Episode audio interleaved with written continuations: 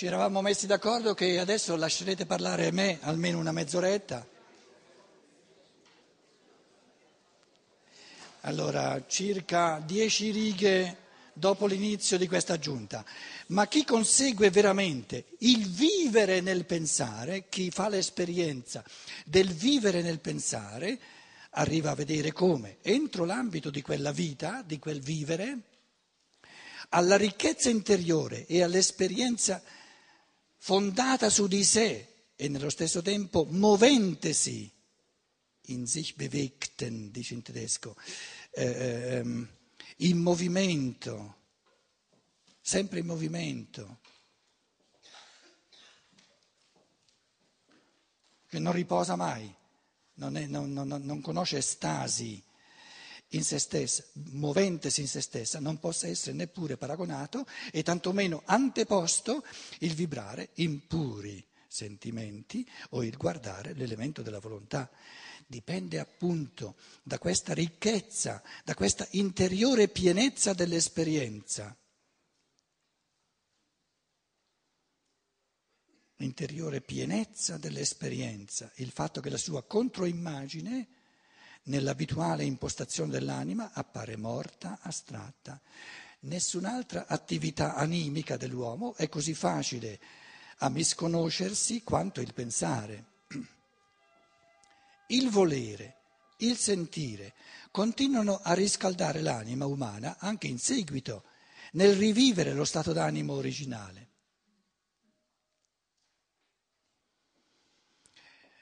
C'è stato un incontro, una grande gioia, un'intensa gioia. Torno a casa, ci ripenso e c'è un modo di ricostruire, di, di riverbero, però c'è un eco di questa gioia. Questo, questo eco non è così forte, è molto più morto rispetto al pensare, perché il processo del pensare è molto più vivace che non il vivere un sentimento quando lo si vive. E quindi il ripensare al pensare ci lascia più freddi che non il ripensare a un sentimento. Il ripensare a un sentimento mi consente di rivivere il sentimento. Il ripensare al pensare non mi serve a nulla, devo ripensare. C'è un'enorme differenza tra ripensare al pensare e ripensare.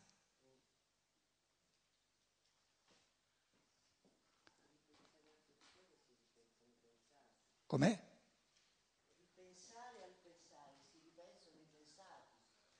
si pensano i pensati, quindi il morto, cadaveri. Quindi l'unico modo è di ritornare a pensare, rientrare di nuovo nell'attività creatrice in assoluto del pensare. Pensare è creare puro. Più.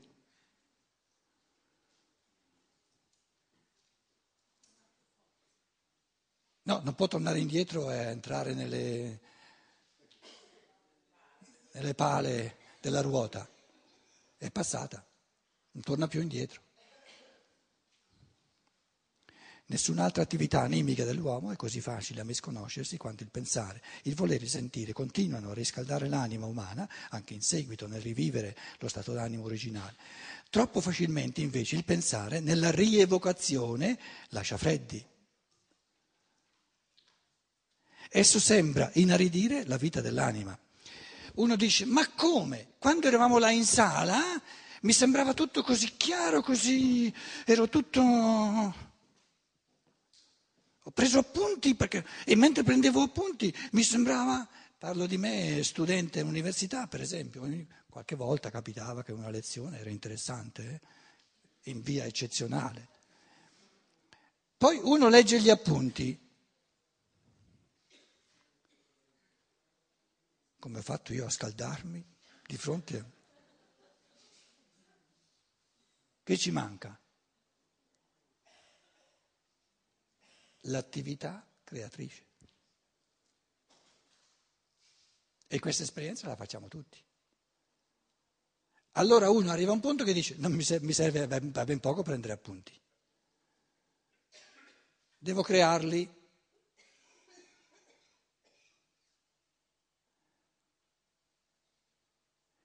Far le dispense di questi incontri, spendere 20 euro ogni volume, significa creare nell'umanità animali ruminanti.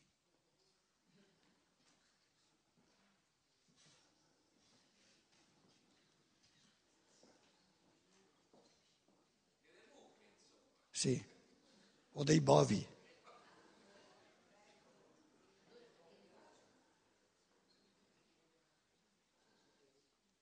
Se non sapete fare altro, non, io non ve lo proibisco, eh. io un paladino della libertà non vengo a proibirvi nulla, però io ho imparato e c'è stato un punto nella mia vita in cui ho deciso di non prendere più appunti, basta.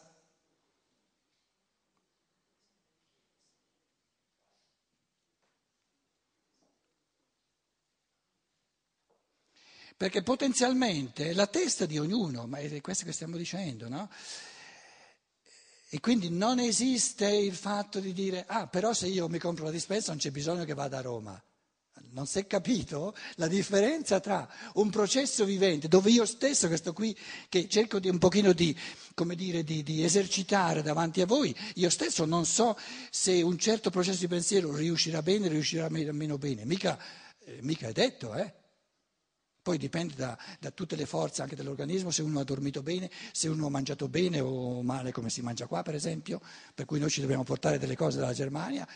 Cioè stiamo, stiamo creando il concetto della differenza tra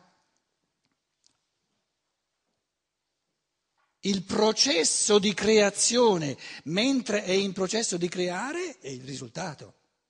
Il risultato non puoi cambiare più nulla.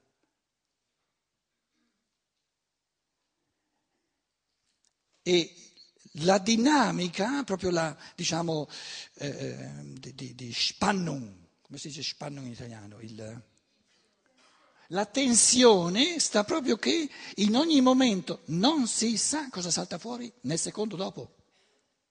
Proprio non si sa. Perché se lo si sapesse in partenza sarebbe già morto. Sarebbe già prefissato. Sarebbe già qualcosa a cui non si può cambiare nulla, lo si può soltanto ripetere. Allora i professori che non vogliono rischiare nulla fanno all'università una lezione. Che significa una lezione? In tedesco Vorlesung. Leggono. Al che l'alunno dice, noi dicevamo, ma se legge, io ho imparato a leggere. Devo andare all'università per sentire lui che legge. Mi compro il libro e me lo leggo a casa. Cos'è una lezione? Un ruminare. È come un riscaldare la seconda volta, la terza volta il, il piatto è già fatto. La minestra può ancora andare, ma certe cose, capito?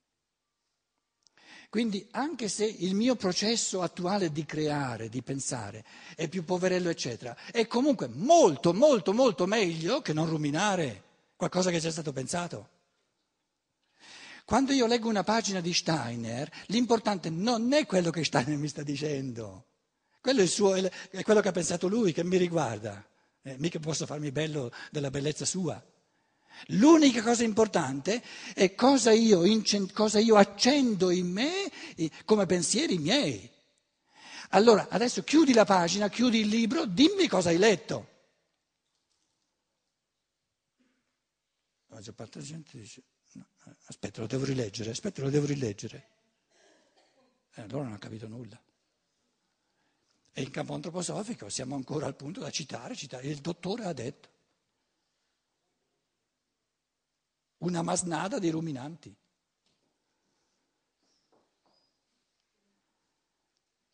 Cosa interessa a me cosa il dottore ha detto? Dimmi tu, dimmi con la tua testa. Cosa si accende in quella testa lì? E non importa eh, se, se, il processo pensante è a livelli astronomici, a livelli più, più, più, più semplici, più, modesti, non importa nulla. L'importante è che io dia fiducia al processo pensante, alla creatività pensante del mio spirito. Allora sì che faccio passi in avanti. E dicevo già ieri, ancora oggi, l'unica cosa che dà affidamento in assoluto è il pensare. Perché è l'organo che non sgarra, l'organo della verità. dell'oggettività. Oppure manca il pensare. Il soldo, il denaro non dà affidamento, adesso lo, lo, si vede sempre di più, perché la banca ti dice tu pensavi di avere 100, adesso mi dispiace, hai soltanto 70. Di che cosa ci si può fidare in assoluto? Unicamente del pensare. Ed è una gran bella cosa. Troppo facilmente invece il pensare nella rievocazione lascia freddi, esso sembra inaridire la vita dell'anima, ma questo è proprio soltanto l'ombra fortemente attiva della sua realtà intessuta di luce e immergentesi con calore nelle manifestazioni del mondo. Questo immergersi avviene con una forza fluente entro la stessa attività pensante, la quale è forza d'amore di natura spirituale tedesco è ancora più bello, più una traduzione. Non è lecito opporre come obiezione che chi in tal modo vede amore nel pensare attivo immette in quest'ultimo un sentimento, cioè l'amore. Perché l'amore non è soltanto un sentimento.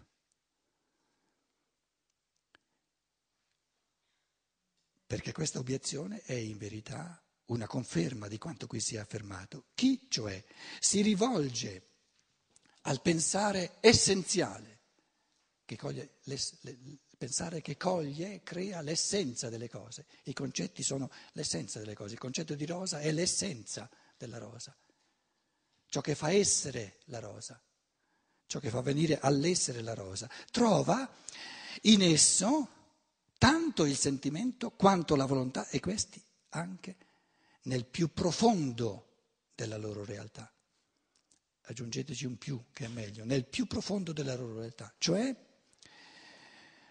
la, l'intensità suprema del sentimento e la forza più tenace di volontà sono esperibili, sono possibili soltanto nel pensare.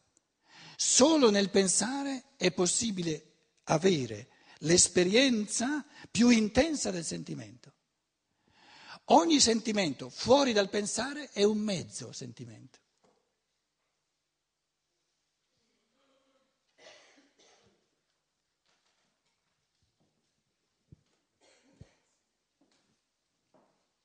Chi vuole nel pensare sperimentare intuitivamente deve anche riconoscere un diritto allo sperimentare secondo sentimento e secondo volontà. Invece la mistica del sentimento e la metafisica della volontà non possono ammettere che il pensare intuitivo sia capace di compenetrare l'esistenza, poiché verranno facilmente alla conclusione che soltanto esse, sentimento e volontà, stanno nella realtà, mentre chi pensa intuitivamente, privo di sentimento ed estraneo alla realtà, forma, loro dicono che chi eh, pensa intuitivamente è privo di sentimento ed estraneo alla volontà e forma in pensieri astratti un quadro freddo e inconsistente del mondo. In altre parole, il puro pensare, il puro pensare e il pensare è puro quando è sommamente creativo, artistico, intuitivo, e è uguale, è la stessa cosa del puro amore.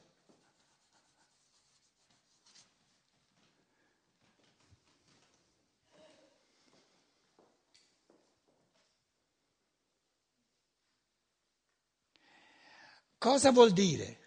Adesso prendo un concetto molto importante, però un po' grosso, complesso che crea il pensare, il concetto di uomo.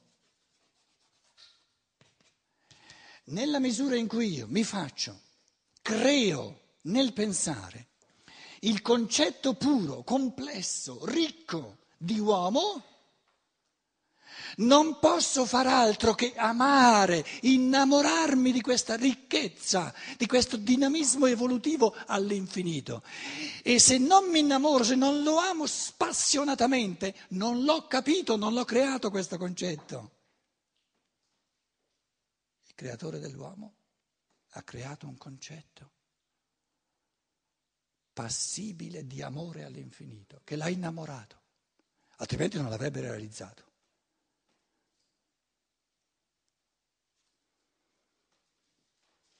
Quindi il puro pensare, il creare artisticamente un concetto, quando io creo il concetto di rosa, divento spiritualmente nel pensare rosa, divento quella realtà di pensieri, quella struttura di pensieri, di forme, di metamorfosi che stanno alla base della rosa che si evidenzia a livello sensibile. E ditemi voi se c'è un modo di amare ancora più puro che non diventare una cosa sola con la realtà amata. Il pensare è l'unico modo di comunione assoluta. Soltanto nel pensare l'uomo diventa una cosa sola con ciò che pensa e diventare una cosa sola è la forma suprema dell'amore, della comunione, del diventare uno. Quindi stiamo dicendo che nel puro pensare c'è la forma suprema, più intensa che si possa immaginare di sentimento, perché l'amore sta per tutti i sentimenti. Quindi l'amore è l'eco animico più ricco che ci sia del puro pensare, che è la parte spirituale. Quindi nello spirito è puro pensare, nell'anima è puro amore. Continuiamo, quindi puro pensare lo spirito, puro amore l'anima. Uno, due. Adesso Puro amore cosa avviene? Pura volontà.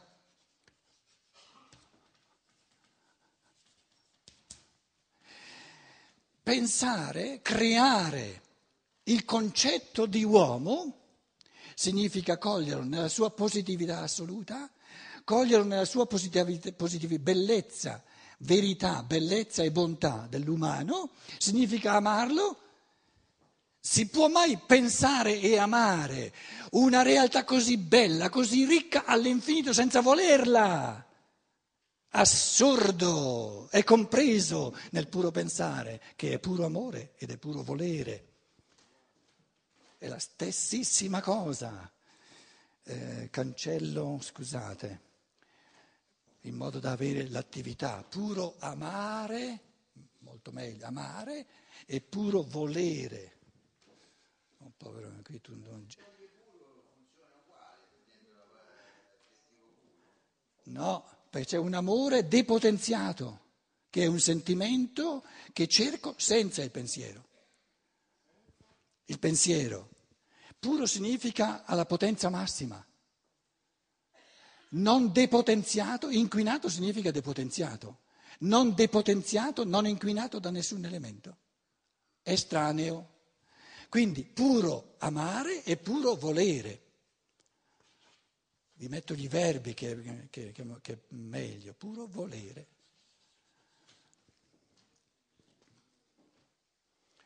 E nella misura in cui il puro pensare è un puro amare e un puro volere, crea la voglia di realizzarlo, di renderlo visibile, di renderlo percepibile.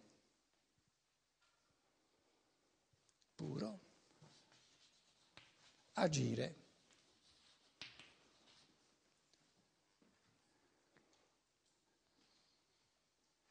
Per mostrarlo all'altro, perché l'altro lo possa cogliere dal lato della percezione e possa risalire no, fino al concetto.